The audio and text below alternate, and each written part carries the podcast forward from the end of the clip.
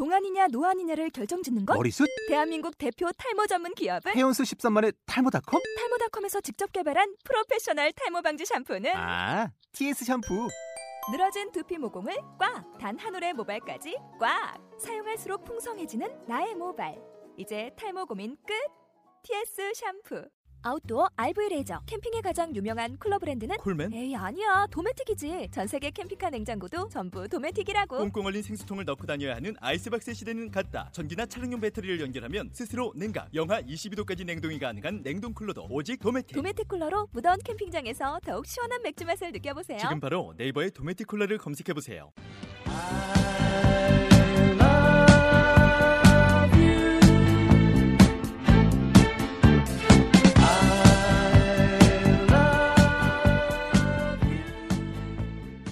내진 설계란 지진을 대비하여 건축하는 것을 말합니다.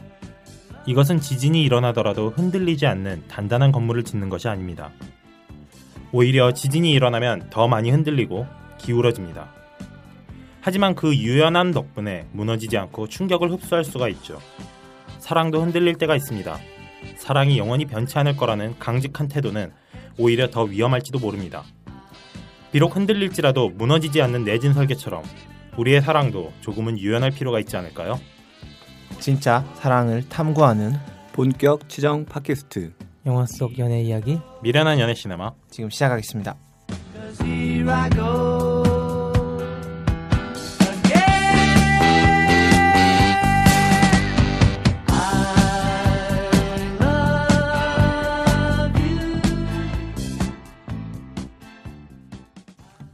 반갑습니다. 반갑습니다. 반갑습니다. 어, 방금 들으셔서 알겠지만 저희 오늘 또 오늘은 여자분이 어- 그 나오미님께서 사- 개인 사정으로 인해서 빠지셔서 지난화 그녀의 게스트로 참여해 주셨던 이터니티님이 한 번 더 참여해 주셨습니다. 인사하시죠.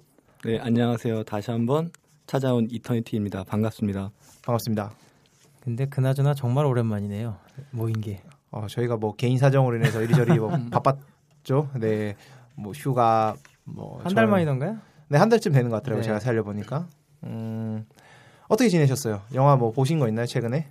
아, 저는 오늘 나를 찾아서 보고 왔어요. 아, 그래요? 데이비 핀처 감독의 어, 저도 엄청 기대 중인 영화인데 평이 어, 괜찮더라고요, 일단은. 예, 저 되게 재밌게 봤습니다. 슬슬 이제 좀 대형 영화들이 많이 개봉하는 시기가 다가오고 있죠. 저는 사실 최근 한 달은 뭐 바쁘기도 바빴지만 거의 본 영화가 없는 것 같네요. 저도 딱히 본 영화는 없습니다 예, 여름 극장가 지나고 나서 한동안 좀 극장가가 좀 썰렁했던 것 같아요. 뭐 그렇죠 인터스텔라가 그나마 기대작이라고 할 수 있죠. 저희가 지금 노래를 부르고 있는. 그나마라뇨. 인터스텔라면 엄청난 기대작이죠. 올해를 마무리할 작품이죠. 그러니까 올해 제일 제일 기대작이죠. 뭐 나름 재밌는 영화 있는 것 같던데 인터스텔라를 뭐 이길 만한 영화는 없는 것 같더라고요. 그 혹시 지난주에 방송 나가고 나서 지난주는 아니죠. 뭐 한참 됐네요. 그 방송 나가고 나서 이터니티님 주위에 방송 들으신 분들 있으신가요? 뭐 개인 주변 지인들 중에? 뭐 많진 않은데 있긴 있습니다. 어 뭐 목소리가 어떻다는 이런 반응 같은 건 없나요? 목소리에 대한 반응은 없었고요.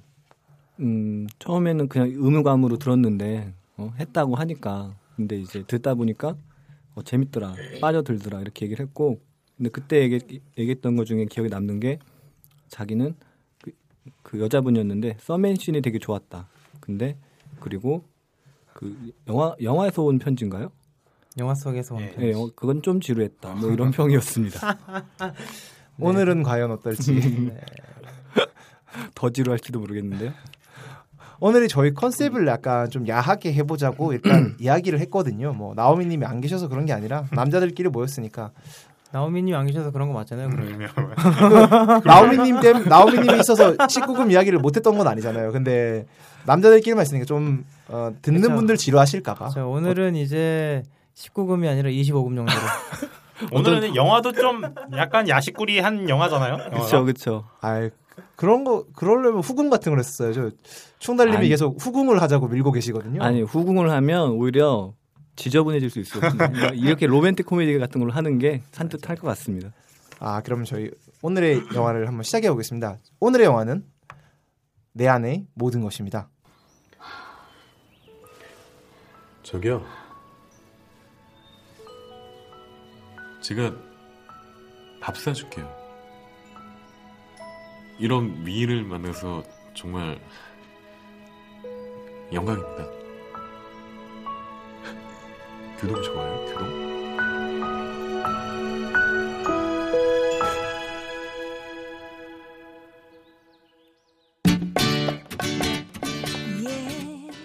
오늘의 영화는 민규동 감독, 임수정, 이선균, 유승용 주연의 내 안의 모든 것입니다. 간단한 줄거리 소개해 주시죠. 일본 유학 중이던 이두현과 연정이는 지진을 계기로 우연히 만나 결혼까지 하게 됩니다. 연애할 때만 해도 그저 사랑스럽기만 한 아내였지만 두현의 결혼 생활은 지옥이 되어버렸습니다. 매사에 따지기 좋아하고 수정 부리기에 뻑하면 담배까지 우아함이라곤 찾아볼 수 없는 아내에 지친 두현은 이혼을 결심하게 됩니다. 그리고 아내가 먼저 이혼하도록 만들기 위해 이웃집 카사노가 장성기에게 아내를 유혹해달라고 부탁하게 됩니다. 드센 아내와 소심한 남편 그리고 카사노가 세 사람의 삼각관계가 유쾌하게 얽히는 영화 내 안의 모든 것입니다.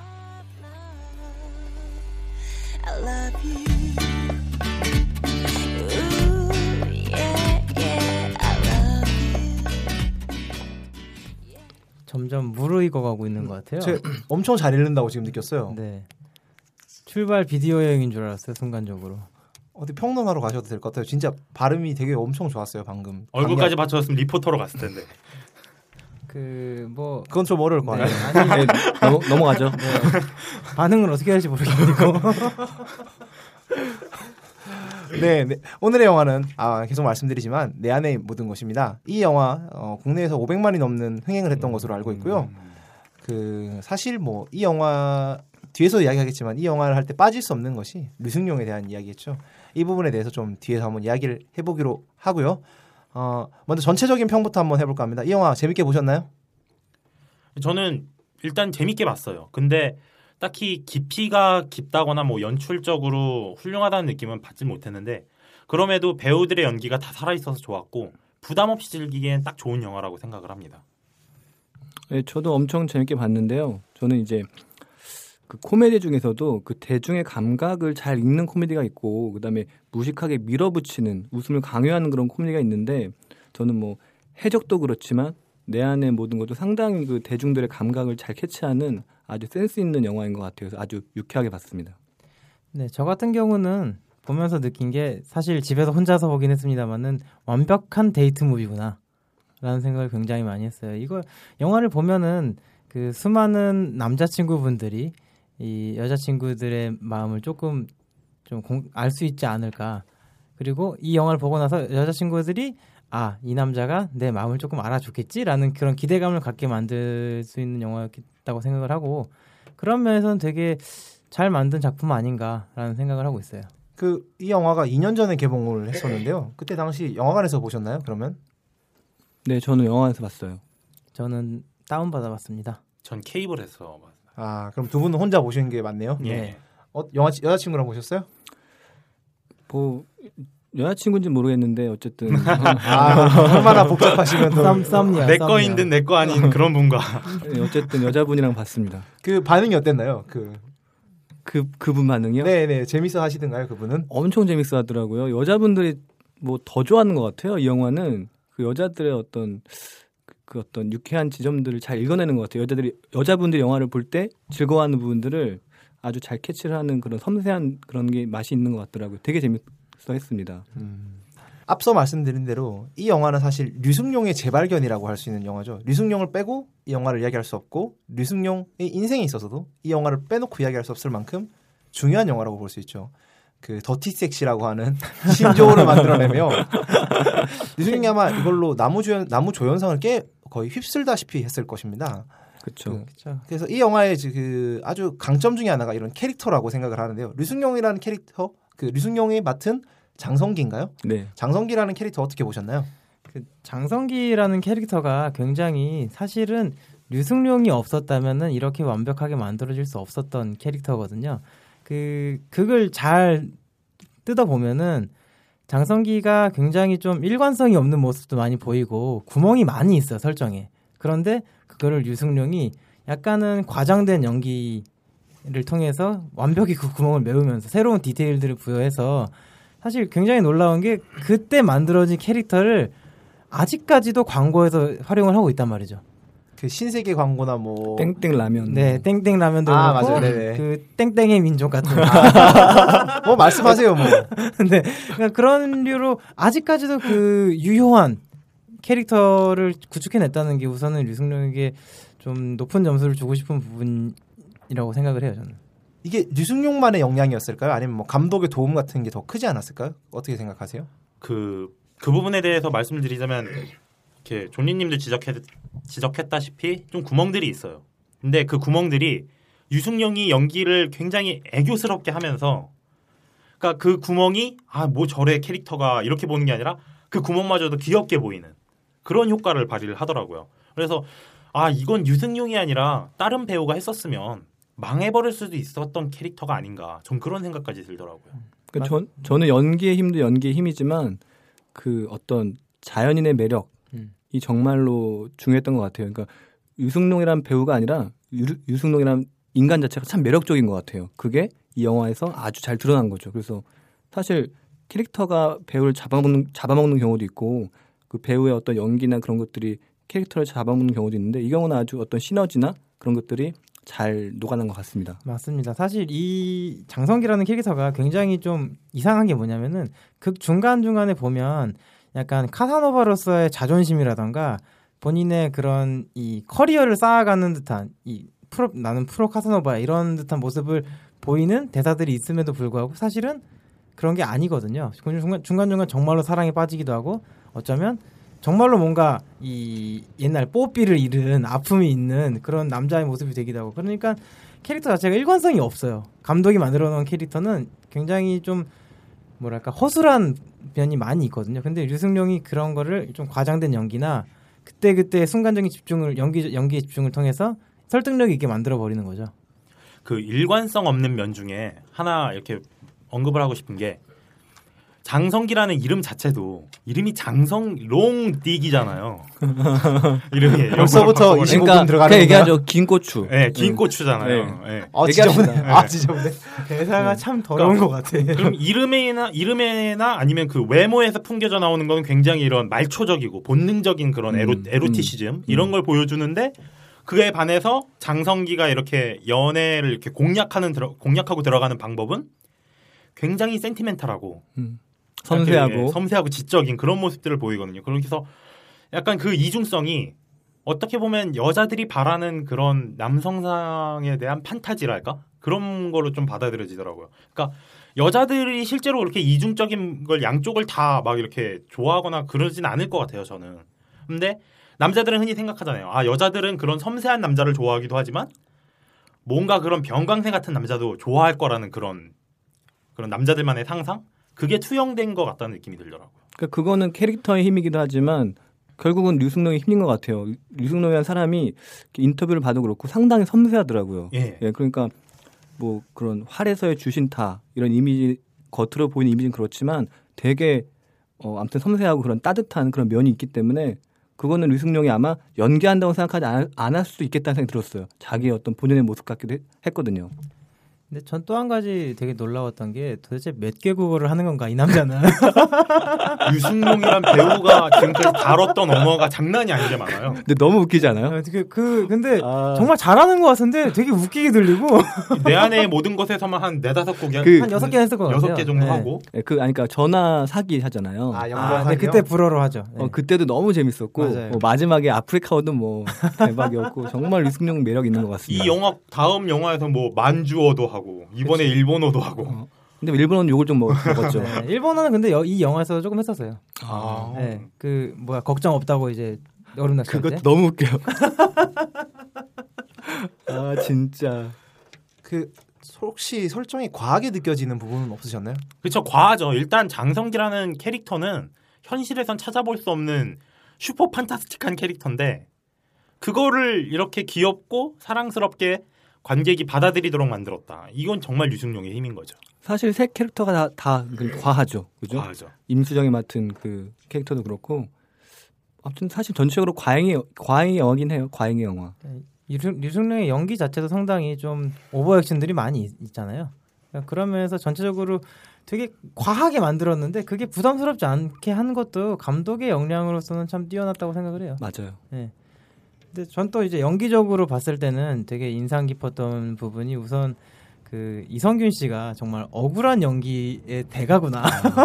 억울한 연기랑 짜증나는 연기의 대가예요. 예. 그 이동진 평론가가 끝까지 간다를 보고 나서 한 말이 짜증내는 연기는 그 이성균이 대한민국 최고다라고 얘기하더라고요. 정말 그런 것 같습니다. 네. 가장 놀랐던 거는 임수정의 딕션이었습니다. 너무나 방대한 대사를 또박또박 정말 짜증나는 톤으로 정확하게 읽어내는데 되게 놀라웠어요 그게. 잘 들리더라고요.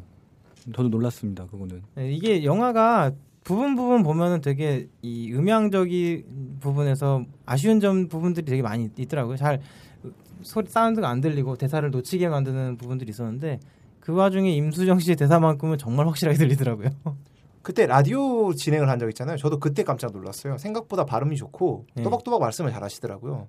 예전에는 안 그랬던 것 같은데 음. 많은 발전이 있었던 것 같습니다.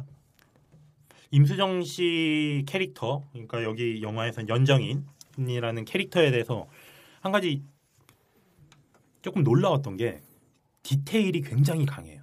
그 어떤 연정인의 취미라든가 이런 것부터 시작해서 그녀가 불만을 갖고 있는 것들 이런 것들에 대한 내용들이 그러니까 다른 특히 이제 장성기 같은 캐릭터는 굉장히 판타스틱하잖아요.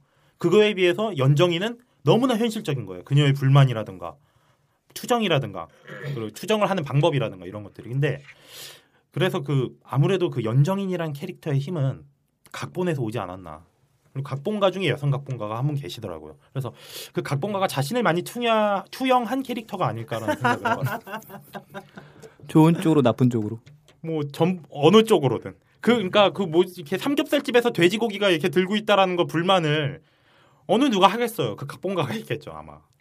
근데 그 아, 말씀하신 그 임수정 캐릭터, 그러니까 연정인 역할이 뭐 되게 인상적이고 좋긴 한데 캐릭터의 어떤 변화 폭이 너무 좀 갑작스럽다, 뜬금없다는 느낌이 좀 들었어요. 그러니까 분명히 처음 초반부에 막 그렇게 담배를 뻑뻑 피면서 이렇게 청소기를 돌리고 뭐 그렇게 아무데서나 이제 옷을 훌렁훌렁 벗어 던지고 어, 막 그렇게 좀 막하는 그런 모습은 되게 남자인 제가 봐도 되게 좀 짜증스러웠거든요. 좀 심하다. 근데 나중에 이제 물론 어떤 계기들이 있긴 하지만 너무나 차분해진 그녀의 모습들을 보면서 음 모르겠습니다. 그러니까 저는 그 캐릭터가 너무 변화폭이 크지 않았나. 그러니까 그런 그런 부분이 아쉬웠어요. 근데 저는 조금 반대인 게 도리어 저는 그게 되게 자연스럽다고 느꼈거든요. 그런 변화가 처음에는 사실 그 제가 이 영화 전체에서 가장 짜증나는 임수정의 모습은 언제였냐면 일본에서 밥 먹을 때 엄마 전화를 받을 때 아. 그때 보면서 엄마가 이제 계속 말 좀 들어보라고 하는데 그걸 다 끊어먹고 본인이 할 말만 하다 하고 뚝 끊어버리는데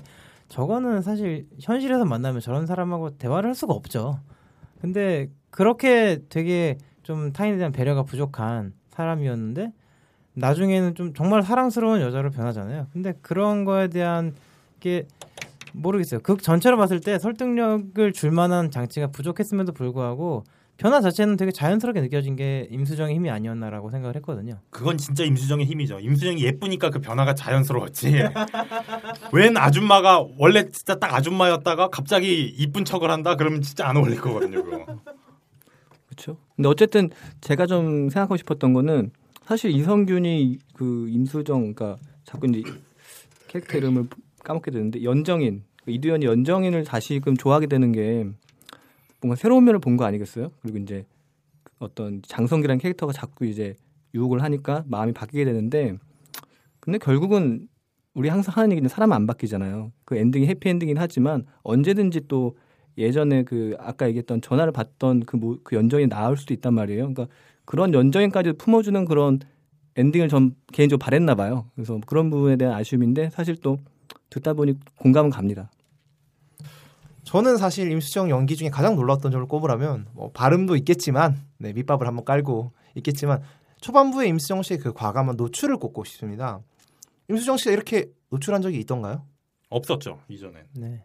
제가 사이보그지만 괜찮아 안 봐서 모르겠는데 그 영화에서는 뭐 훌렁훌렁 벗는 장면이 없나요?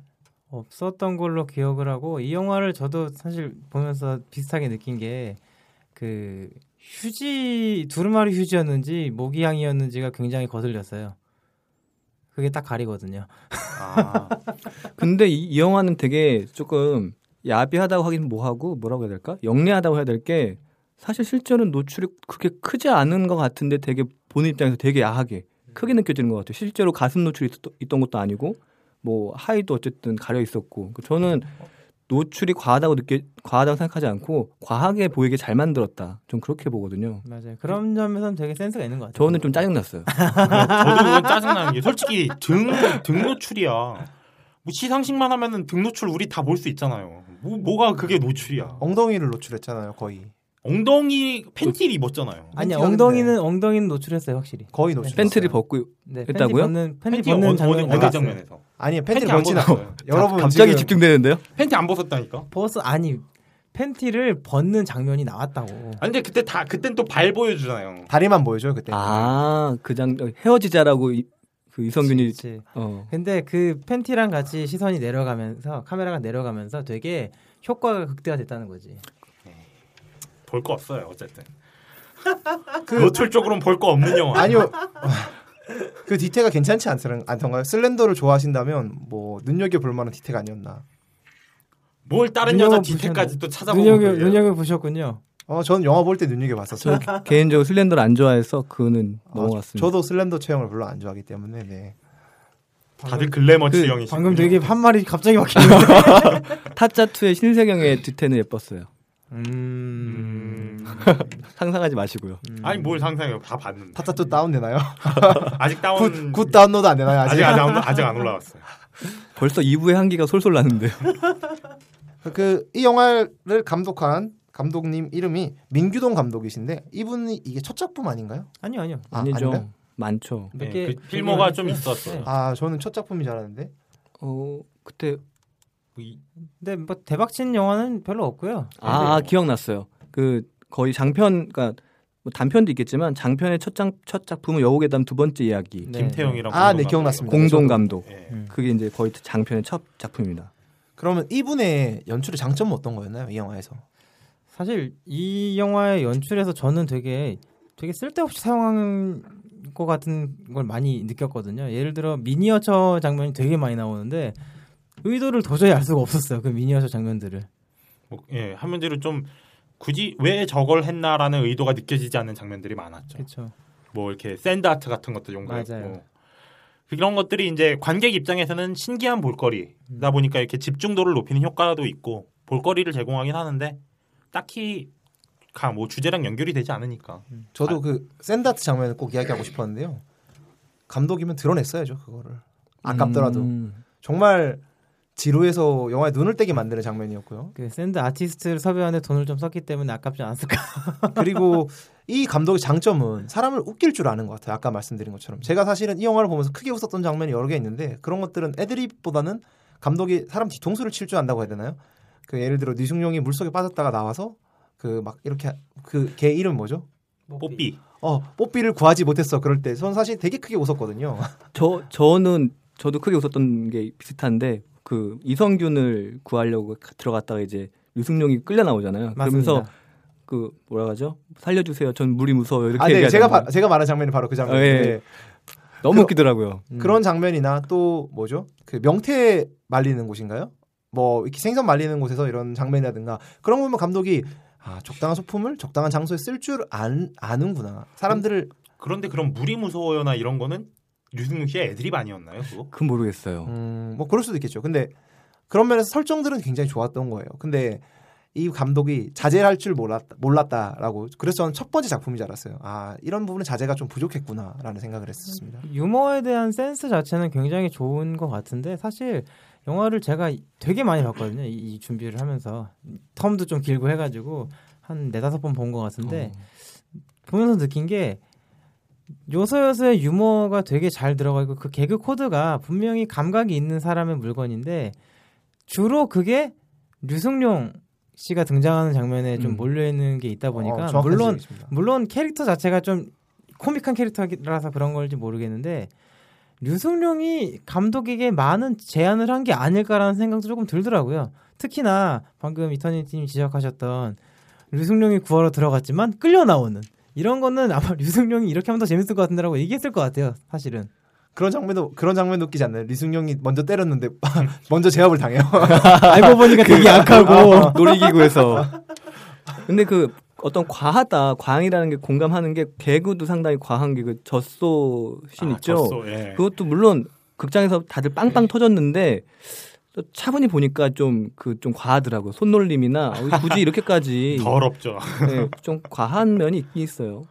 저는 유승용의 개그보다 그러니까 장성기의 개그보다 연정인의 개그가 더 재밌었어요. 어떤 게 있죠? 그러니까 그녀의 그런 투정이라든가 아니면 라디오 방송에서 하는 그런 불만들 그런 것들이 빵빵 터지진 않는데 이렇게 피식피식하게 만들더라고요. 시선이 되게 날카로웠다는 말씀 하고 싶으신 예, 것 같아요. 그래서 아, 그런 디테일들이 참 아 이거 이거 이, 이 대사들을 누가 썼을까 막 궁금증이 일어날 정도로 저는 또 반대로 이성균, 그러니까 이두현이라는 캐릭터의 개그가 개인적으로 또 좋았어요. 음. 또 요즘 들어서 그 이성균의 재발 재발견처럼 어떤 이성균의 어떤 짜증 연기라든가 그런 것들이 자꾸 눈에 들어오더라고요. 그래서 그몇 가지 인상 깊었던 장면들이 있는데 그 첫 번째는 이제 출장을 이제 평창으로 가, 가잖아요. 또 이렇게 같이 와인을 마시면서 자기를 이렇게 뭔가 포장하는 그런 뻔뻔한 그런 모습들이 굉장히 이타적인 어, 거야. 어, 그, 그러면서 또 이제 그 다음 장면에는 그 터널에서 운전하다가 아주 소리를 고함을 막 지르죠. 예, 음향 효과가 되게 좋아요 거기는. 예, 그런 것들 되게 재밌었고 또 하나 기억나는 게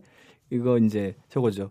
그 같이 밥을 먹는데 그러니까 뭐냐 연정인 그 임수정이 찾아왔잖아요. 네. 갑자기 그래서 진수성처럼 떡 벌어지게 했는데 밥이 안 넘어가잖아요. 억지로 먹이는. 예, 그래서 이제 자기 화장실 가겠다고 했더니 이제 막 화를 내면서 억지로 막 상상을 하는 거죠. 입에다 막 쑤셔 넣는 거. 마치 이거 옛날에 정우성 CF 중에서 2% 부족할 때너 음.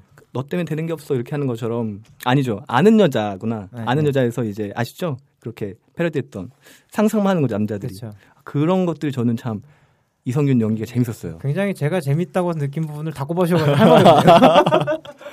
반대로 그런 센스는 있었을지 모르겠지만 저는 사실 이 영화 촬영이 좀 너무 단조롭다는 생각을 많이 했어요. 예를 들어 라디오 부스 찍을 때 보면 항상 똑같은 각도에서 똑같은 앵글로 음. 찍습니다. 그리고 또 그 모래 sand 장면 여러 가지로 문제인데 그 장면도 이렇게 모래 장면 하고 그 누구죠? 그 장성기 얼굴 비추고 장면하고 얼굴 비추고 장면하고 얼굴 비추고 왜 저렇게밖에 촬영을 못했을까? 돈이 없어서 그래요 그게 딱 그건 아, 카메라- 돈이 없어서 그래요. 카메라 앵글만 뭐 이렇게 좀 바꾼다던가 좀- 그러려면 카메라가 한 대 더 있어야 되거든요. 카메라를 옮겨서 찍지 못합니다. 웬만하면. 그렇죠. 세트를 다 만들어 놓고 세트를 만들 때 카메라를 세대쓸 세트를 만들 건지 두대쓸 세트를 만들 건지 다 계산을 하고 만들잖아요. 근데 그러고 나서 촬영하다가 중간에 카메라를 옮겨서 다시 찍고 이런 거는 웬만한 이런 메이저 영화면은 그런 식으로 하면은 화면이 그렇게 품질이 좋게 안 나와요. 그러니까 세트를 해놓고 할 때 이미 카메라가 두 대밖에 없는 거죠. 그건. 확실히 예산이 조금 부족하다는 걸 느끼는 게 그 아까도 제가 말씀드렸지만 음향을 못 줍는 경우가 되게 있더라고요. 그래가지고 음. 그런 것만 봐도 좀 장비적인 측면에서는 약간 열악하게 촬영하지 않았나 라는 예상이 좀 됩니다. 저도 잘 안 들려서 중간에 이어폰 끼고 영화를 보기 시작했습니다. 극장에서는 사실 그런 느낌 못 받았었는데 제가 한 번 더 볼 때 좀 그런 부분이 있더라고요. 뭐 촬영 부분은 충달님 의견에 공감하고요. 근데 좀 센스도 없는 것 같긴 하고요. 개인적으로 근데 또 칭찬을 해주고 싶은 건 대사는 좋지 않았어요. 대사들은 상당히 예. 그래서 찰, 제가 찰지고 음. 각본가가 정말 뛰어난 각본가다라고 음. 평가를 하고 싶어요. 각본 감독 아니었나요? 아, 그러니까 각본가가 한 분 더 계세요. 여성 각본가가. 아, 아까 그래서 연정인이 그렇게 디테일이 아, 있잖아라고 생각이 그렇네. 들어요. 대사들이 되게 살아 있고 굉장히 지금 당장 그 오늘이나 내일 새로 만난 사람한테 거기서 들은 주워 들은 얘기를 얘기해도 음. 빵빵 터질 것 같은 대사들이 많더라고요. 그 연출 부분에서 총평을 해드리자면 이렇게 각본이나 그 각본을 살려주는 연기에서 이제 디테일적인 면들은 참 좋았는데 아쉬운 점은 뭐 촬영이나 편집 등에서 딱히 연출가의 역량이 드러나지 않았다 이렇게 말씀을 드리고 싶네요. 어, 오늘부터는 2부 없이 바로 서맨신 장면으로 들어가려고 하거든요. 그 서맨신 이야기가 재밌다고 해주신 분도 계시니까 어, 한번 기대해보고 들어주시기 바랍니다. 저희가 준비한 첫 번째 장면은 제가 준비한 장면입니다. 한번 들어보시죠.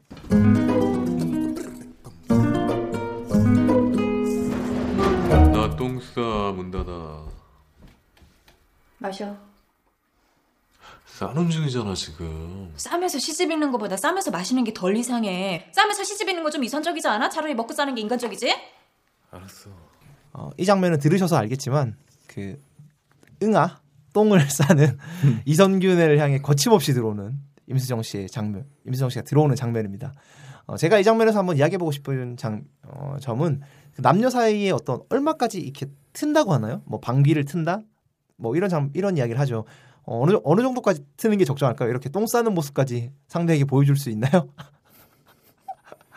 제가 생각할 때는 가급적이면 안 트고 되도록이면 늦게 트는 게 제일 좋은 것 같아요. 서로에 대한 판타지가 어느 정도 남아 있는 편이 관계를 유지하는데 훨씬 더 도움이 된다는 글을 어디서 본 것 같습니다. 그 와이프가 만약에 결혼 7년차 와이프가 이렇게 들어오시면 기분 나쁘실 것 같아요. 그러면. 당연히 기분이 나쁘죠. 저는 틀 게 있고 안 틀 게 있다고 생각하는데요. 이거는 개인적인 생각이지만 뭐 어, 그러니까 어디까지 틀 것이냐의 개념 그렇게 접근할 장면이 아닌 것 같아요. 저는 이것은 좀 폭력적인 장면인 것 같아요. 솔직히 얘기하면 당한 입장에서 남자든 여자든 당해. 예, 그 뭐냐 어쨌든 대변을 보고 있는데 들어와서 갑자기 뭘 먹인다 들어오는 것도 황당한데 싸는데 먹게 한다라는 거는 상당히 되게 폭력적인 거거든요. 그러니까 이거는 사실은 터선 안 되는 거죠. 그러니까 그렇죠. 방귀랑은 다른 개념인 것 같아요. 영화적으로 봤을 때는 연정인이 얼마나 배려가 없는 캐릭터인지를 아주 잘 보여준 그러니까 극대화하려고 어떤. 과장된 네. 장면이라고 봐야 되겠죠. 저는 저는 천천히 터야 된다는 거에는 공감을 하는데 틀 수 있으면 다 텄으면 좋겠어요. 다 똥 싸는 것까지도요?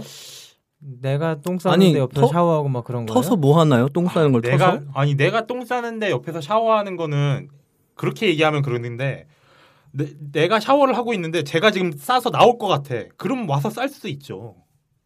근데 그거랑 좀 다른 우리 집이 화장실이 하나야. 내가 샤워 부스 안에 들어가 지금 샤워를 하고 있는데 밖에 누가 화장실 문을 발칵 열고 들어와서 싸고 있어. 그러면 아 그렇게 급했나 보다. 그렇게 생각할 수 있지 않나요, 그거?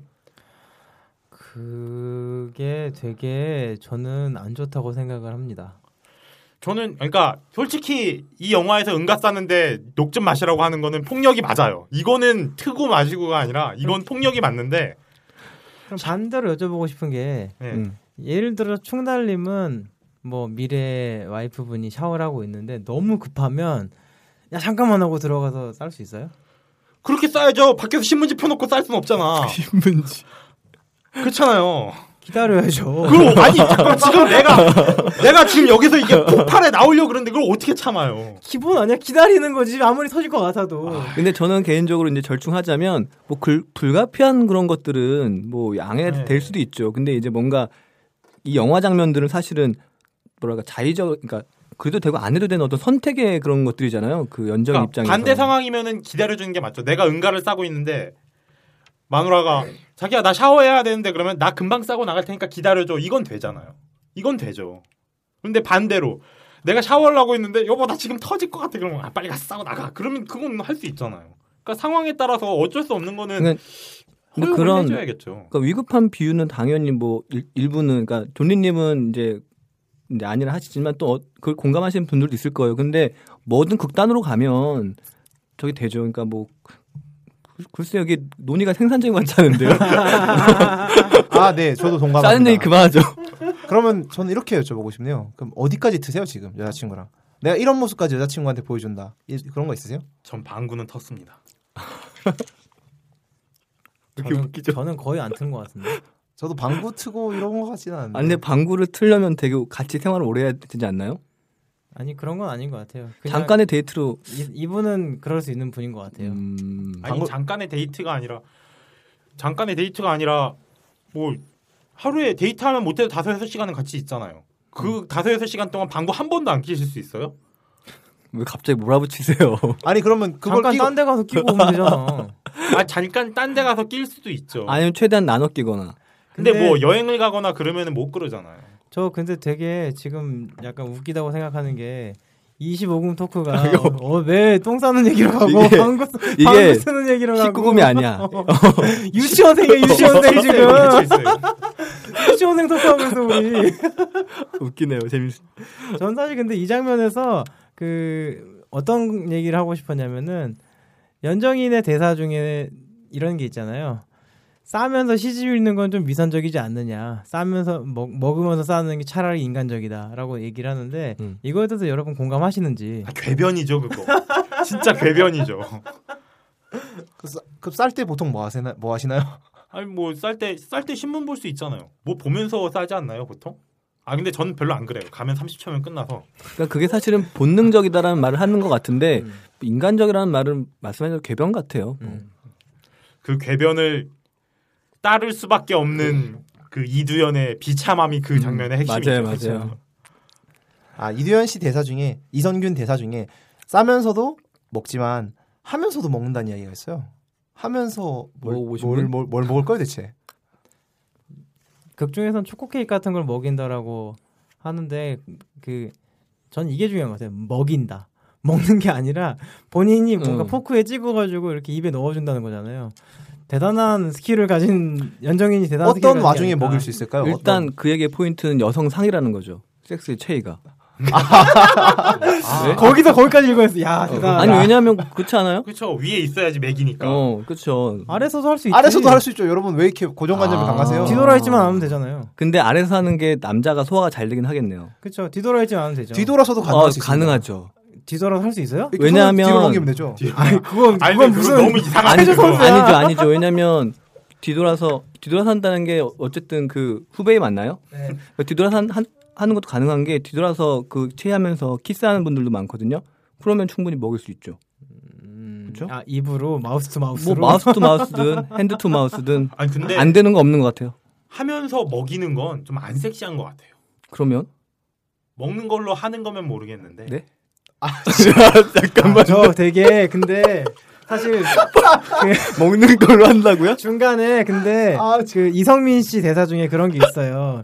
그 저 하면서도 먹어요라고 하니까 이 이성 이성민 씨가 그 옆에 있는 이제 박 부장인가요? 그 사람한테 하면서 드셔 보셨어요라고 하니까 그 나이사가 그 뭐 요구르트 요구르트 막 이러면서 네, 이제 얘기를 뭐. 하는데 요구르트라는 말에서 이제 예측할 수 있는 게 그런 거죠.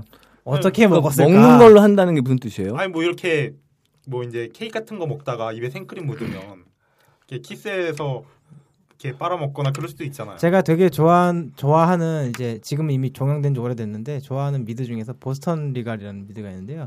거기 중간에 이런 장면이 나옵니다. 주인공 남자가 본인이 정말 이제 열심히 여- 노력해서 꼬신 여자 변호사하고 이 변호사를 얘기거든요.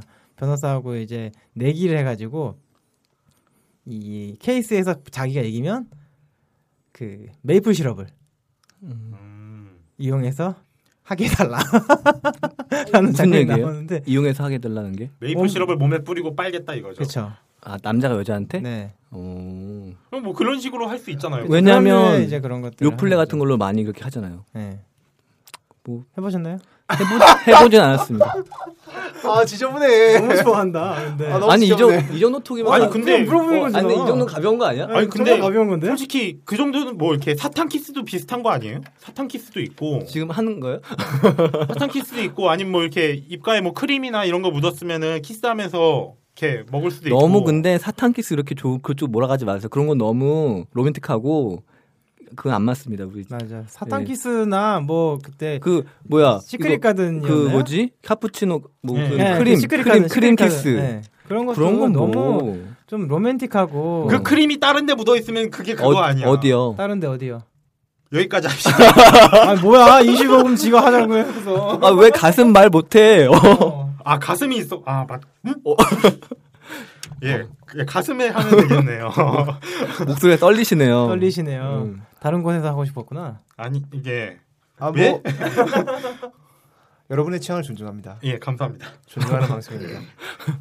25금이라고 했지만 저희가 사실 부끄럽네요. 이야기를 하는 도중에.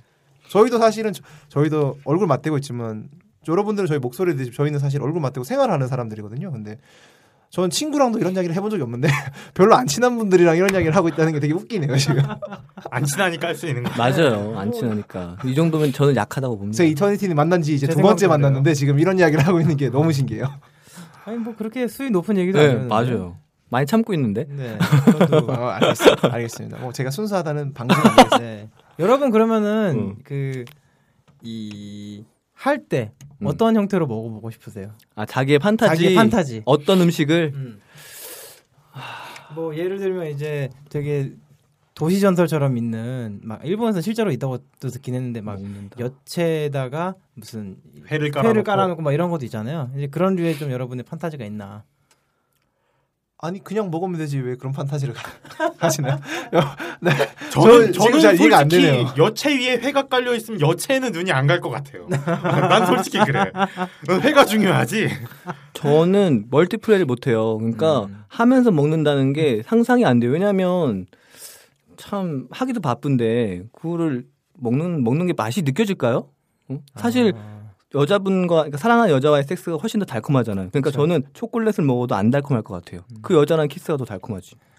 저는 그런 의미에서 그 제가 아까도 말했지만 메이플 시럽이나 이런 액체 되게 시럽에 를 집착하신 시럽에 집착하신다. 여자친구분 듣고 계신가요? 좋아합니다. 시럽이네요, 존님님 시럽. 여자친구분이 듣고 계시다면 참고하시기 바랍니다. 되게 그 그런 걸 하고 싶은데 못 하는 이유가 뒤처리가 너무 힘들잖아요. 아, 저 생각났습니다. 저 깔끔한 제가 하고 싶은 판타지는 뭐냐면 얼음이에요. 얼음. 네, 뭐 얼음. 그러니까 얼음을 입에 물고 아 그 예전에 탑건이던가요? 아니 뭐 얼음을 그러니까 물고. 키스든 애무든 네. 얼음을 입에 물고 해주는 거죠. 어. 그러면 어쨌든 더럽지도 않고 깔끔하잖아요. 그 거 영화에서 한번 나온 게 있는데 못 말리는 비행사에서 나왔다고요? 네, 못 말리는 비행사 찰리 신이 그 원래 다른 영화가 또 있었는데 그 영화 지금 생각이 안 나고 패러디 해 갖고 어떻게 하냐면 이렇게 얼음으로 애무를 하는 거예요. 이렇게 배꼽 주변부터 애무를 하는데 여자가 몸이 달아올라. 저의 환타지가 되게 이상하게 지금 네, 변질되는 것 이게 어떻게. 변질되는지 저는 그런 의도가 아니에요. 네, 저는 얼음으로 애무를 하는데 몸이 점점 여자가 어? 달아오르잖아요. 그러니까 얼음이 이렇게 착 녹기 충달- 시작해. 근데 사실 저는 지금 음. 이터니티님이 말씀하신 게 충달님이 지금 설명하고 있는 것보다 훨씬 야하다고 생각해요. 근데 그러니까 뭘 생각하고 있는지 난 알고 있어. 아, 그래요? 아 그렇구나. 근데 깔끔하잖아요. 근데 얼음으로 애무하는 건 괜찮을 것 같아요. 얼음이 차가우니까 꽤 자극적이잖아. 그 아, 그쵸. 애무의 주체가 누구냐가 이터니티님하고 충달님이 다른 거죠 지금.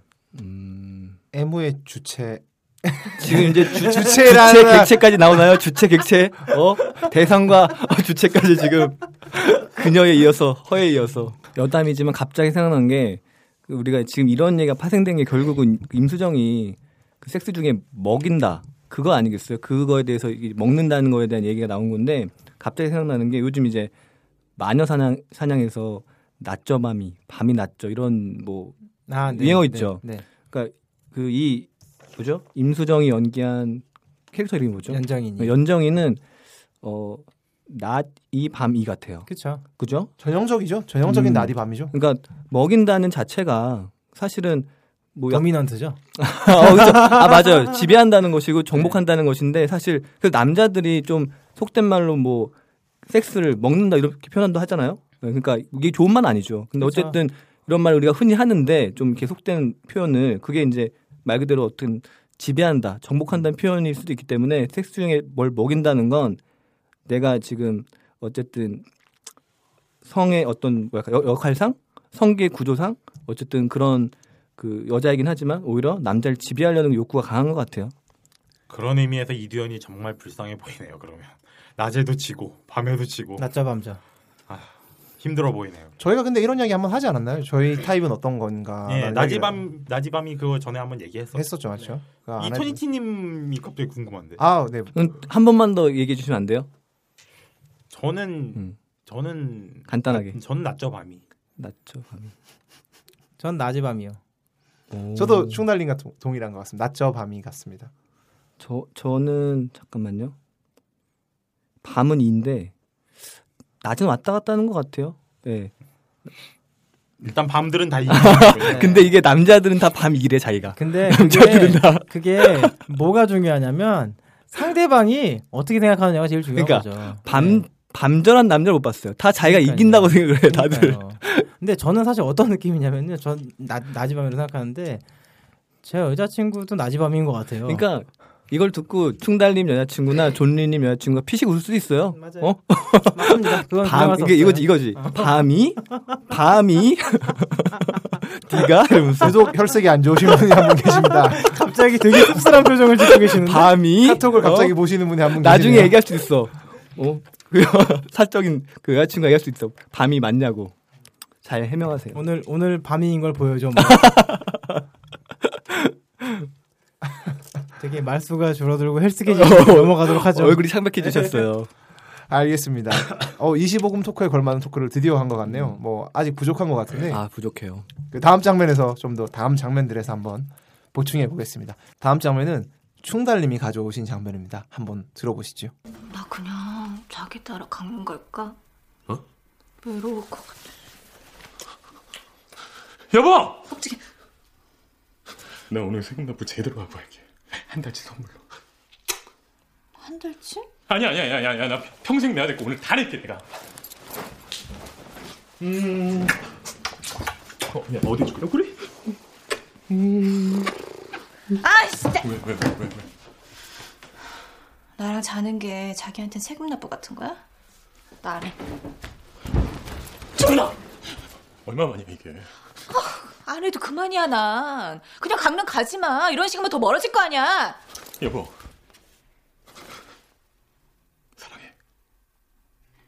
진짜 얼마나.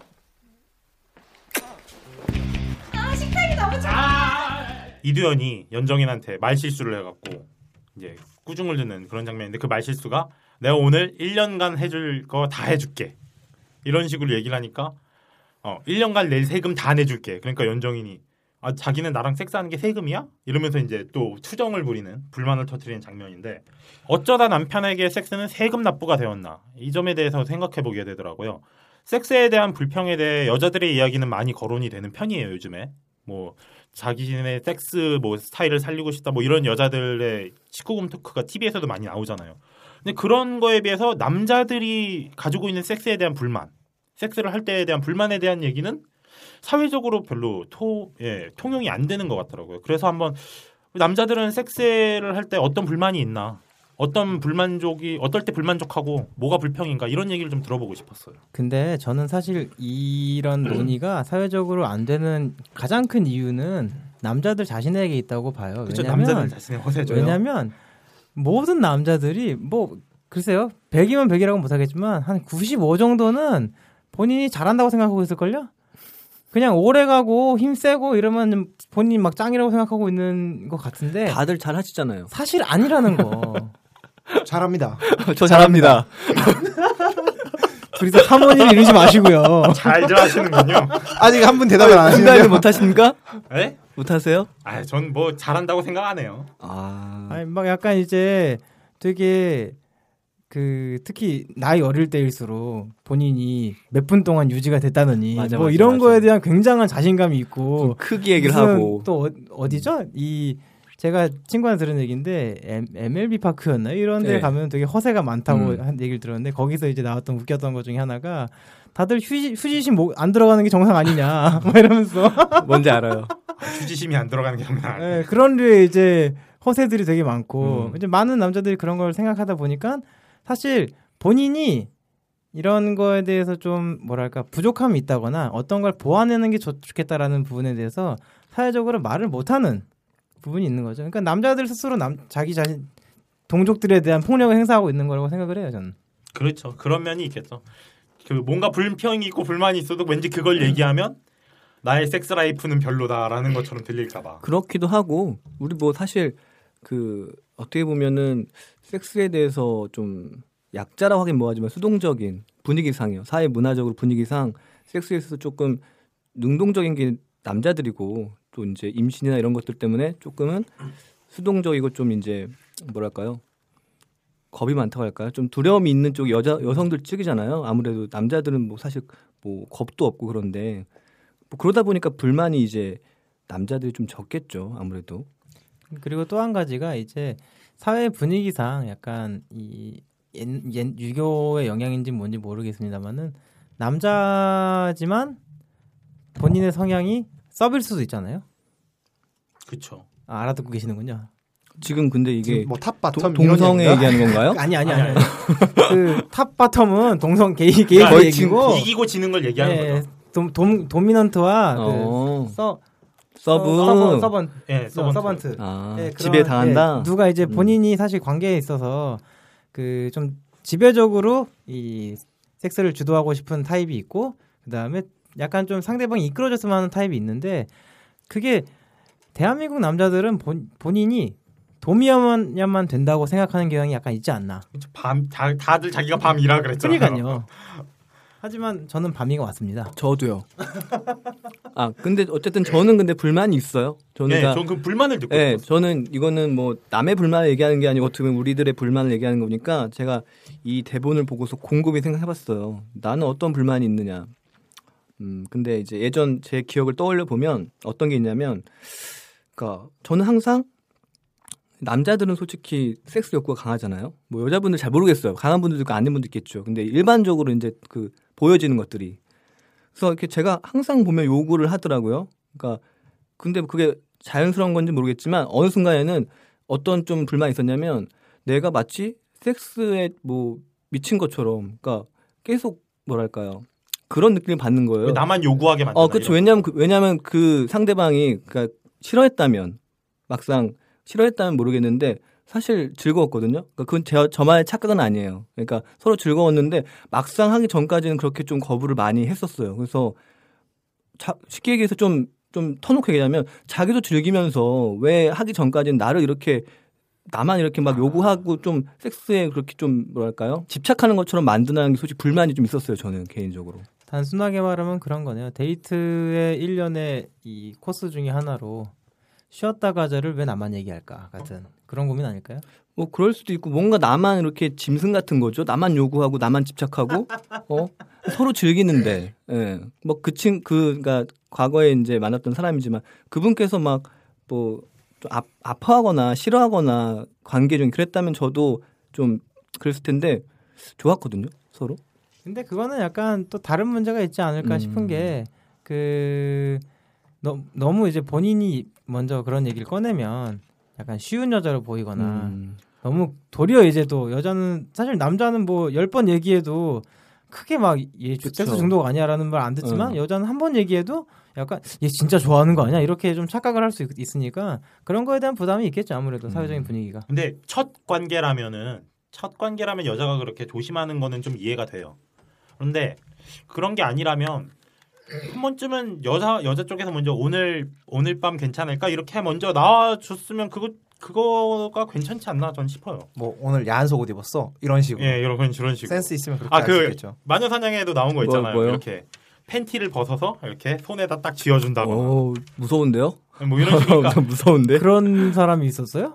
어 그 마녀 사냥에 나왔던 그건 애. 근데 아. 집에서 그런 게 아니고 커피숍 같은 네, 데서 커피숍 같은 데서 화장실 갔다가 네, 와서 화장실 갔다가 와서 그게 그 곽정은이 한 이야기가 네, 맞죠? 박정은 씨가 한 이렇게. 어. 그렇죠. 병 이렇게 만지고 그런 거죠. 근데 그런 식으로 그러니까 우리나라가 좀 성에 대해서 많이 그러니까 많이 이제 좀 개방이 됐고 여성들도 좀 성에 대해서 많이 얘기한다고 그러는데 모르겠어요. 막상 연애를 하고 보면 항상 그런 관계를 먼저 요구하는 쪽은 남자가 되는 것 같더라고요. 오늘 오늘 오늘 할까라는 얘기도 남자 쪽에서 하는 것 같고 그것도 그렇고요. 그런 얘기를 먼저 꺼내는 여자가 뭐 밝히는 여자는 아니더라도 이런 그 가면을 씌우는 것 같아요. 얜 센 여자다. 음. 그리고 약간 그 센 여자에 대한 이 판, 판타지라던가 그런 걸 여, 여성분들이 스스로 좀 창조를 하는 경향도 있고. 근데 그건 진짜 편견이니까. 예. 근데 이제 그런 사람들을 이제 동경을 하고 많은 여성분들이 그런 이미지가 만들어지고 있잖아요. 지금도 곽정은 씨도 약간 조금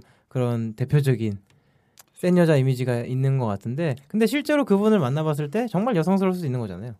원래 19금 토크쇼 뭐 이런 거 보면 요즘에 여자들도 먼저 하자고 얘기 많이 한다 막 그렇게 하는데 그러면 그런 얘기를 하는 사람들은 전부 다 그 패널들이 다 센 캐릭터잖아요. 이효리라던가 근데 전 그런 여자를 만나본 적이 없네요. 저는 센 캐. 네.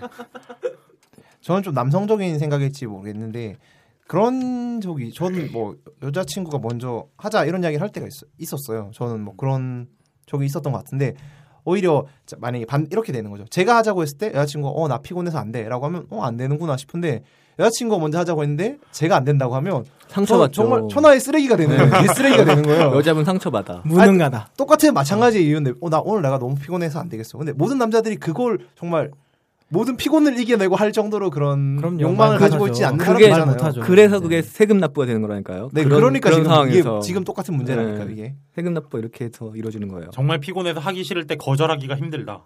남성의 거절을 그그 거절을 피곤해서가 아니라 사랑하지 않아서라고 치환을 하기 쉽다는 거예요. 아, 그것도 진짜 아니죠. 네, 여자들도 그러니까요. 오늘은 좀 하기 싫어 그러면 안 하잖아요. 네. 근데 이제 이런 거에 대해서 되게 제가 예전에도 말씀드렸지만 저는 이 성교육을 신문에서 받았기 때문에 특이하다, 네, 특이해. 옛날 옛날에 많이 읽었던 섹스 칼럼에서 그런 얘기가 있었는데 그런 거에 대한 해결 방안으로 제시를 한 게 있었어요. 그 서로 암묵적 부부 사이라면 암묵적인 약속을 하, 하라. 원앙을 돌려놓고 그런 거 말씀하시는 아니 아니요. 뭐 그런 것도 있고 이제 뭐 매주 수요일은 이제 뭐 그 이 디데이 day, 디데이인? 거예요. 네, 디데이인 S- 거예요. S S day. day인 거예요. S day인 거예요. 그래서 그러면은 여자도 미리 그런 심신의 준비를 하고 남자도 좀 준비를 하고 제가 봤을 때 그러면 이제 부부 관계가 길어지면 남자가 그날 일부러 회식을 한다든가 그럴 수 있을 것 같은데요. 그건 이제 애정이 식은 거. 그건 진짜 애정이 식은 게 맞죠. 다음 장면은 조니님이 들고 오신 장면입니다. 한번 들어보시죠. 이성의 외모나 경제력을 따지는 게 속물적인 행동일까요? 성격 보고 바라는 것처럼 돈이나 외모를 보고 바랄 수 있는 거 아니에요? 각자 매력이라고 느끼는 게 다 다를 뿐이죠. 돈의 매력 느껴서 그 사람이 통으로 좋아진다면 그 사랑이 불순한 걸까요? 찐따같이 생긴 남자가 돈이 많아요. 그래서 내가 그 남자가 좀 달라 보여요. 그럴 수 있잖아요. 근데 그 남자 얼굴에 언젠가부터 정이 막 가는 거예요. 찐따라서 창피한데 돈 보고 산다? 그건 찐따에 대한 예의도 아닐 뿐더러 자기 인생을 찐따로 만드는 지름길이에요. 네, 이 장면은 연정인이 라디오 패널로 등장을 해서 말했던 수많은 불만 중에 하나를 제가 꼽아봤는데요. 조금 인상적이었던 게 그 연정인이 외모나 경제력에 반하는 게 속물적이라고 예, 손가락질하는 게 이상한 것이 아니냐 뭐 이런 얘기를 하는데 저는 이 말에 굉장히 많이 공감을 했거든요. 그래서 이 사랑이라는 거를 우리가 너무 사랑에 빠진다는 행위를 너무 성스럽게 만들고 있지 않나라는 생각도 하고 동시에 사실 이 지난 화에서 이터니 팀이 잠깐 말씀하셨던 것과도 겹치는 내용인데 본인이 경제력이 있는 남자와 사는 게 행복하다면 그거를 속물적이라고 나 타인이 욕할 수 없는 거 아닌가요? 라는 생각을 해서 그 관련된 얘기를 좀 더 하고 싶어 가져왔습니다. 그러면 이렇게 한번 여쭤볼게요. 그 뭐, 여러분들이 엄청난 부자로 한번 가정을 해봅시다. 저희 사실 뭐 네명 뭐 뻔할 텐데 왜 뻔하다고 생각하세요? 도찐 개찐. 뻔할 텐데 그 사랑하는 여자친구를 만났는데 그 여자친구가 내가 여자친구에게 왜 내가 좋아?라고 물었더니 여자친구가 이렇게 대답을 하는 거죠. 오빠 돈이 너무 많아서 오빠가 선물을 마- 많이 사주니까라고 대답을 했어요. 이럴 때 기분 좋으세요? 기분 어떠실 것 같으세요? 글쎄요, 전 돈이 그렇게 많다면은 어 그래? 그럴 것 같은데요.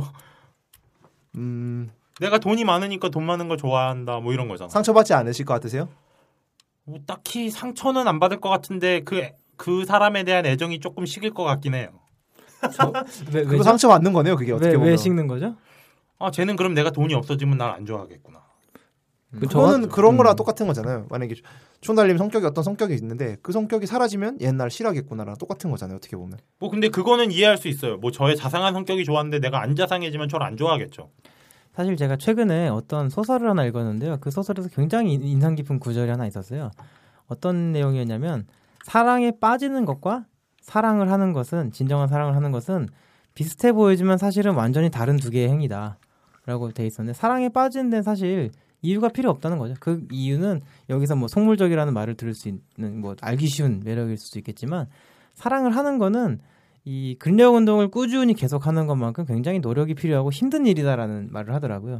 저는 그 말을 보면서 굉장히 또 공감 많이 했고 그 충달님이 항상 얘기하시는 이 사랑을 하는 데는 이유가 필요하다라는 것도 좀 더 이해가 되는 느낌이 있었고요. 그래서 이 사랑에 여기서는 이제 연정인이 사랑에 빠지는데 경제력이 이유가 되는 게왜 뭐가 문제냐라고 하는 걸 왜 저는 공감을 했냐면 본인이 가진 수많은 매력 중에 하나고 어쩌다 보니 이 매력을 좋아하는 여자가 걸렸을 뿐인 거예요. 그리고 그 여자랑 사랑에 빠졌다면 나도 이 여자의 어떤 점이 좋았겠죠. 그러면 그럼 이제 이 여자와 내가 사랑을 하기 위해선 경제력이 아닌 다른 이제 서로 간의 좀 매력이라던가 노력이 필요해지는 부분인 거잖아요. 그래서 되게 이 사실 어 뭐랄까 배우자나 남자친구 여자친구를 고르는 파- 기준으로서 많은 사람들이 이런 경제력 능력이라던가 혹은 또 외모 이런 부분에 대해서 언급하는 걸 되게 좀 꺼려 하잖아요. 대, 대표적인 예가 물론 그분 같은 경우는 표현이 되게 좀 거칠긴 했지만 이 루저녀 같은 경우도 그렇고 뭐 장- 당연히 본인이 판단하는 기준으로 그런 건 있을 수 있는 거니까 이, 좀 그런 면에 대한 뭐랄까 각자 의견의 판단에 다른 판단이 다를 수 있다는 걸 인정하는 게 필요하지 않나. 경제력의 경제력이 있어서 좋아하는 거는 괜찮다고 생각해요. 그런데 경제력을 좋아하면 안 된다고 생각을 하거든요. 그러니까 예를 들어서 어떤 사람이 부자예요. 어렵다. 그 사람이 부자이기 때문에 그 사람을 좋아하는 거는 이해가 돼요. 그건 타당하다고 생각을 하는데 그 사람이 부자인데 그 사람을 좋아하는 게 아니라 그 사람의 돈만 좋아한다. 이건 문제가 있는 거거든요. 그 영화 중에 매그놀리아라는 작품을 보면 거기서 이제 그 거기서 이제 한 부자 할아버지가 나오죠. 예, 부자 할아버지가 죽어요. 맞습니다. 죽으니까 그 부자 할아버지의 돈이 좋아서 거기에 이제 같이 살고 있던 젊은 여자가 근데 갑자기 혼란이 오는 거죠. 나는 그동안 이 사람의 돈만 사랑해 갖고 이 사람하고 같이 살고 있었다고 생각을 했는데 그 부자 할아버지가 죽고 나니까 내가 그 내가 그동안 이 늙은이를 얼마나 사랑했었는지 그때서야 깨달은 거예요. 그러니까 사랑 그러면은 그 순간 그 여자는 진짜 사랑을 했다라고 얘기를 할 수 있는 거잖아요. 그러니까 그 사람은 그 사람의 돈을 사랑했다고 생각했는데 알고 보니까 그 사람을 사랑했던 거죠. 그러니까 우리도 경제력을 사랑한다 그러면은 그 사람 그 사람이 나는 경제력을 본다. 남자를 볼 때 경제력을 본다라고 그 여자를 나쁘게 볼 필요는 없다고 생각해요.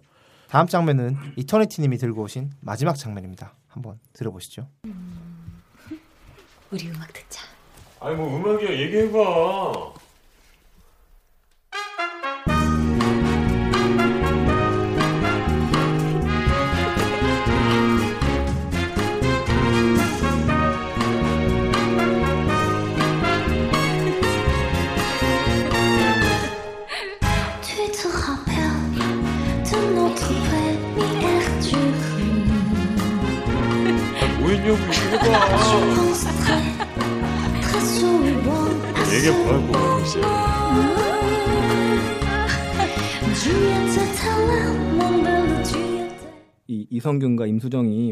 함께 춤을 추는 장면입니다. 그래서 그 마치 아비정전의 장구경처럼 그렇게 춤을 추면서 이런 얘기를 하죠. 임수정이 그 우리 처음 만났던 때가 기억나? 이러면서 일본에서 데이트했던 시절. 그때 나는 예뻤고 당신 참 멋졌는데 음, 그때가 요즘 자꾸 생각나. 이렇게 그 가장 설레였던 가장 달콤했던 시절을 이제 회상하는 그런 장면이에요. 그러니까 일종의 권태기의 연인이나 부부들이 초기에 어떤 설렘을 되짚어가는 그런 이제 장면인데 그 모습이 예쁘면서도 한편으론 짠하고 좀 인상적이었습니다. 그러니까 우리는 어떤 설렘들의 기억이 있는지 각자 되짚어볼 만한 시간이 되지 않을까 싶었고요. 근데 뭐 이거는 약간 다 핑계고 그때 임수정이 제일 예뻐서 기억이 남았던 것 같아요. 정말 예쁘더라고요. 어 저는 이 장면을 보면 사실 그런 생각을 했어요. 그 한번 이야기해 보고 싶은 이야기긴 한데 정말 임수정은 그 장성기에 대한 한 번도 사랑에 빠진 적이 없었을까요? 영화 속에서 한 번도 흔들린 적이 없었을까요? 임수정 얘기하죠. 흔들리긴 흔들렸죠. 했다. 그게 어, 근, 근데 그게 사랑이라는 감정으로 까지는 발전하지 않은 거죠. 맞아요. 그렇게 음, 느꼈습니다. 그래서 제가 이야기해 보고 싶은 점은 이런 점이었어요. 그 장성기가 임수정의 모든 것을 알고 있습니다. 이 내 안의 모든 것이란 제목처럼 임수정의 모든 것을 이선균이 적어줬기 때문에 다 알고 있는데 이 그럼에도 임수정이 흔들리지 않았던 이유는 꼽으라면 바로 그 일본 시절의 기억 때문이거든요. 음, 그래서 저는 그래서 사랑이라는 게 그 얼마나 많이 아는 게 주, 아느, 아느냐가 중요한 게 아니라 어떤 순간을 누구와 함께 했느냐가 중요하다고 생각을 하거든요. 그 임수정에게 있어서 그 일본이라는 건 굉장히 중요한 시기였고 그 순간에 비록 나랑은 조금 안 맞을지는 모르지만 옆에 줬던 남자가 이선균이었다는 점. 그게 바로 임수 임수정이 히데이 카사노바에게도 흔들리지 않은 이유라고 저는 생각을 하거든요. 근데 되게 긍정적으로 봐주셨는데 저는 이게 슬펐어요. 이 장면이 사실 짠했던 이유가 그 인수정의 표정도 그랬지만 어떤 느낌이 느껴졌냐면 그렇게 어떤 설렘을 되짚어가면서 춤을 추면서 섹스를 하는 건 사실은 그 순간인 거죠. 또 지나고 나면 현실은 돌아오잖아요. 그러니까 사실 그, 시, 그 시절은 돌아오기 힘든 시절을 봐요. 그렇게 설레고 초기에 풋풋하고 달콤했던 시절이 그러니까 음, 그 장면 자체는 되게 되게 아름답고 재밌는 장면인데 그것을 얘기하는 임수정의 그 눈빛이나 모습은 다시는 돌아올 수 없는 것에 대한 어떤 그리움. 음, 그래서 좀 저는 개인적으로 슬프더라고요. 말씀하신 거랑 비슷한 게 영국 드라마 블랙미러라는 드라마가 있는데 거기에 이제 SF 드라마거든요. 무슨 장면이 나오냐면 사람들이 렌즈를 끼고 살아요. 그러면은 그 렌즈에서 자기가 보았던 거를 전부 다 기록 동영상으로 오. 기록하고 또 자기가 틀어달라 그러면은 자기가 봤던 거를 또 이렇게 영상으로 뿌려주는 그런 렌즈를 모든 사람들이 차고 있거든요. 근데 여기서 무슨 장면이 나오냐면 부부가 이제 서로 섹스를 하려고 그러는데 둘 다 자기가 이 사람하고 했었던 가장 행복했던 섹스 순간을 플레이 시켜놓고 섹스를 해요. 그러니까 지금 몸은 이 사람하고 오늘 집 집에서 침대 위에서 하고 있지만 눈에 보이는 영상은 그녀와 뭐 해변에서 했던 섹스라든가 이런 영상이 근데 나오는 거죠. 그 사람이 동일인이에요. 예. 그럼 다행이고. 심지어 그 중에 어떤 사람은 이 사람하고 하면서 다른 사람하고 했던 영상을 그러니까. 틀어 그럴 수도 있어요. 그러니까 예. 그나마 그러니까 요 사례 적용을 하자면 동일 인물이었던 걸로 하자면 예. 너무 사랑을 하면서 그렇게 아름다웠던 순간이 있는데 그 아름다웠던 순간에만 너무 집착하는 게 아닌가 하는 좀 아쉬움이 있더라고요. 추억만으로는 사랑을 계속할 수가 없죠. 그렇죠. 맞아요. 오늘과 내일 새롭게 쌓아갈 추억과 그런 같이 함께할 시간에 대한 기대감 이런 것들이 없이는 좋은 관계가 계속 유지되기는 어려운 것 같아요. 또한 아까 말씀하신 노력과 어떤 치열함 이런 그쵸. 게 필요하죠. 추억만 부여잡으면 신기루처럼 부질없어지더라고요. 비참해지죠, 관계가. 말장난이지만 추억 없이도 사랑할 수는 없습니다. 마찬가지로. 그 누군가의 소중한 시간이 없이는 누군가를 깊이 사랑할 수 없는 것도 마찬가지예요. 음. 그 적절히 균형을 이뤄야 되는 거죠. 그게. 우리도 얘기가 갑- 되게 경, 경건해지네요. 예, 오늘 오늘 25분인데 우리, 우리 초심으로 돌아갑시다. 25분 어, 우리. 초심으로 돌아갑시다. 세네 번째 장면 골라오신 분들이 반성이 아니고요. 세 번째 네 번째 장면 골라오신 분들이 근데, 반성이 아, 아니고 근데 아까 준 PD님이 질문하셨잖아요. 뭐 가장 설 그러니까 어. 설렜던 추억 뭐 있냐? 이거 지금 연애하시는 분들 한번 얘기 좋은 얘기하니까 얘기해 보시죠. 지금 여자친구와의 가장 설레했던 추억?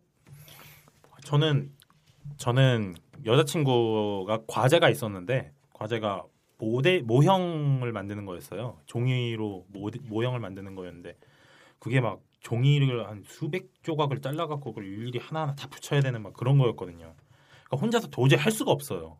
그러니까 제가 도와줬죠. 그래갖고 둘이서 그 강의실에서 밤새도록 그걸 했어요. 근데 그러면서 막 얘기도 많이 하고 그러니까 밤새도록 뭘 했다는 거죠? 노, 밤새도록 정확히 얘기해 주세요. 정확히 제가 헷갈리지 아, 않게. 네 번째 장면 골라오시거든요. 요거 드릴게요. 정확히. 아, 이제 존니님 남으셨어요. 밤새도록 했다길래 저는 정확히 좀 청취자들이 헷갈릴까 봐. 밤새도록 종이 공작을 한 거죠. 아, 그렇죠. 정확 네. 그렇게 얘기해 주셔야죠. 예. 그래갖고 강의실에서 밤새도록 종이 공작을 하는데 그때 뭐 얘기도 많이 하고 노래도 부르고 네, 뭐 그랬어요. 노래를 불렀어요? 네, 노래도 불러주고 그랬는데 그때가 되게 좋았던 추억인 것 같아요. 그게 옆에서 보면 되게 웃긴다고 생각했는데 그렇잖아요. 본인들은 되게 행복한 거죠. 예. 원래 그게 연애잖아요. 그렇죠. 저는 뭐 설렜다 뭐 제일 좋았던 기억을 말씀을 드리면 사실 제가 어 지금 먼 거리거든요. 여자친구가 지금 울산에 있는데 진짜 그, 머네요. 네, 근데 이제 출장을 제가 자주 다니니까 어떻게 출장이 끝나고 어 부산에 갔다가 부산 출장 갔다가 끝나고 이제 여자친구를 만나고 울산으로 갔죠. 근데 그 조금 늦었어요. 근데 가니까 여자친구가 저를 밥을 못 먹어서 저를 위해서 문 닫기 전에 미리 그 태국 음식을 포장을 해가지고 이 준비를 하고 있더라고요. 근데 그게 너무너무 고마운 거예요. 제가 이제 배가 고파지면 좀 텐션이 많이 떨어지고 기분이 음. 안 좋아지는 걸 알고 있으니까 미리 준비를 해서 그렇게 맥주 맥주에다가 컵까지 준비해가지고 막 얼음 미리 어, 어디서 또 공수해 와서 같이 이제 먹으려고 준비를 하고 있는데 너무 너무 고맙고 그 마음이 되게 예쁘고 좋은 거예요. 그래서 그때 먹었던 기억 때문에 자꾸만 이 태국 요리를 같이 먹으러 찾으러 가게 되고 좀 그런 게 있더라고요. 태국 요리를 좋아하시나 봐요. 어 그건 잘 모르겠어요. 왜 하필이면 그때 태 뿌빠퐁커리였는지 모르겠는데 근데 아무튼 굉장히 맛있었습니다. 달달해지네요. 이거 지금 5금인데 5금? 25금이 아니라 만들어 버릴까요? 지금 만들 수 있는데 먹는 걸로 지금 어? 음식을 어? 이 태국 음식을 먹이신 거 아니죠? 네. 네, 다행히 그러지 않았습니다. 얼음은 활용하는 것 같아요. 그런데 여기서 그 댄스 장면이잖아요. 네, 네, 그 네. 댄스 장면을 보고 이제 옛 추억에 잠기더니 이제 그 다음에 이제 어, 잡아뜨리지 않나요? 아, 그렇죠, 그렇죠. 이제 격렬한 섹스를 하려고 준비를 하죠. 막. 예, 그랬는데 열- 전화가 와가지고 음. 그때 이성균 모습이 되게 초라해 보이더라고요. 소파에 이렇게 아 정말 아 공감합니다. 그럼 예, 미리 옷까지 벗고 어. 준비 다 했는데. 어. 아 근데 그 장면도 보면은 이 영화 노출이 좀 많이 불만인 게 그냥 싹 다 벗겨도 되잖아요. 근데 뭐- 바지만 벗기더라고요. 아, 팬티를 두고. 예. 보통 그렇게 싹 뺏기려면 싹다 벗겨야 되는 거 아닌가? 한 장 한 장 하는 게 더 에로틱하죠. 이정균이 두 장 벗기기 싫었는 모양이죠. 뭐 한 번더 벗기고 싶었는 이런 모양이죠. 한장 한 장 벗기는 그런 너무. 너무 폭력적이고 박력 있는 거 아니에요? 어, 그거는 너무 이렇게 한 빨리 빨리 그 골을 넣어야지 어. 이렇게 속이 시원한 그런 거예요. 목적 의식만 있으신 것 같은데 네. 지금 아니 난 과정이 되게 중요하단 어, 말이에요. 삽입만이 이거는. 삽입만이 전부 는 아니잖아요. 바미가 맞는 건가? 상당히 이기적인 그런 어떤 취향을 갖고 계신 것 같은데. 난 그냥 임수정 이 그런 것 뿐이에요. 다들 임수정 엉덩이 한 번씩 보고 싶었을 거 아니에요. 그렇죠. 근, 아 근데 이거는 전혀 관련 없는 건데 이 얘기 하니까 무한도전에서 그 노홍철 바지 벗기다가 팬티 벗겨진 거 아세요? 아, 예, 그죠. 모자이크 처리했죠. 그래서. 이거 이 장면 아주 좋아하시겠는데 중달님이 그 장면 보면서 진짜 빵 터졌어요. 한 번에 벗기는 걸 좋아하시니까. 아, 음. 아 그럼 충달님은 원피스를 좋아하겠네요?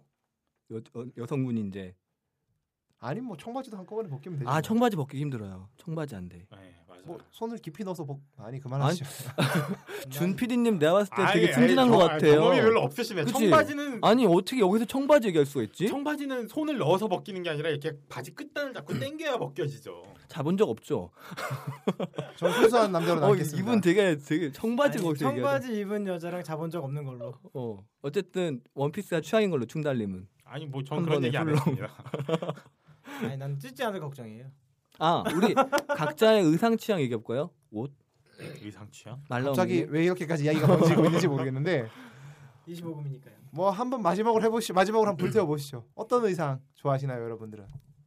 전 깊게 파이고 짧은 옷이면 다 좋아합니다. 음, 다. 특별히 선호하는 제복 같은 거 있습니까? 제복. 제복. 제복이면 역시 교복이. call. 아 저는 office look을 좋아해요. 그러니까 그 직, 직장 어떤 그 도도한 어떤 직장 여성의 느낌 있죠. 그래서 치마도 이렇게 나풀거리는 거 말고 딱 붙는데 약간 갈라지는 H 거. 컷이라고 하죠, 네. 어, 예, 맞아요. 그런 거에다가 약간 저는 또 이제 맨다리 싫어합니다. 검, 검정 스타킹? 검정 스타킹 디테일하네요. 예, 타이즈 싫어요. 타이즈 같은 거 여자분들 안 입었으면 좋겠어요. 이거 들으시는 분들은 어그부츠하고 타이즈 좀 제발 겨울에 아.